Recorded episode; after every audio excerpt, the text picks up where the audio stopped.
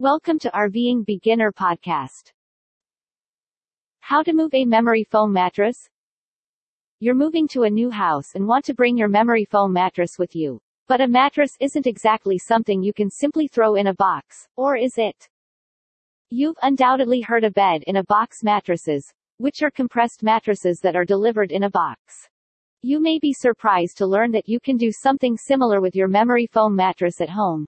Compressing your mattress will make it simpler to carry and will keep it clean while you relocate it to your new house. Before we get started, please be aware that compressing your memory foam mattress yourself may cause harm. To prevent inflicting injury, mattress firms utilize specific machines that exert tons of pressure to the mattress. Using a DIY compression technique might weaken the bed's stability, leaving you with a lumpy mattress or one that won't inflate back into its original form during transportation. If you DIY compress your mattress, your warranty may be voided, so read your guarantee before deciding on home compression. Is it time to get rid of your mattress? Before you begin, consider whether or not your mattress is worth packing.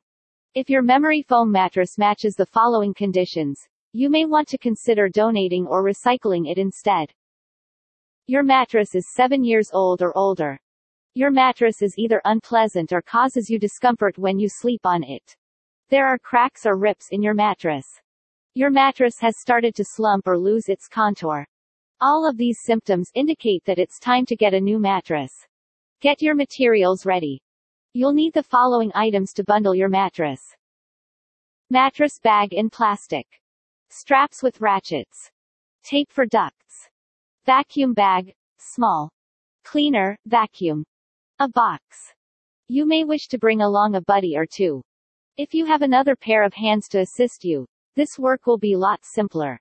Mattress bag in plastic. A high-quality mattress bag may be purchased online or via storage facilities. A heavy-duty, airtight, and sealable mattress bag is required. Make certain you get the correct size. If you're not sure what size bag to purchase, we've listed the sizes below. Size dimensions in inches twin size 38 by 75 full size 54 by 75 queen size 60 by 80 king size 76 by 80 California king size 72 by 84 straps with ratchets. Once the mattress has been compacted and rolled, ratchet straps assist it remain compressed. You'll need three or four ratchet straps, two on each end and at least one in the center. The more you require, the larger the mattress. Between the ratchet straps and the mattress bag, you could wish to place cloths as cushioning. If the bag is constructed of thin, cheap material, ratchet straps might tear into it as you tighten them. Tape for ducts. Duct tape will be used to strengthen the seal and connect the compression. Visit RVingBeginner.com to see more best ideas to help you live the dream of a life on the road.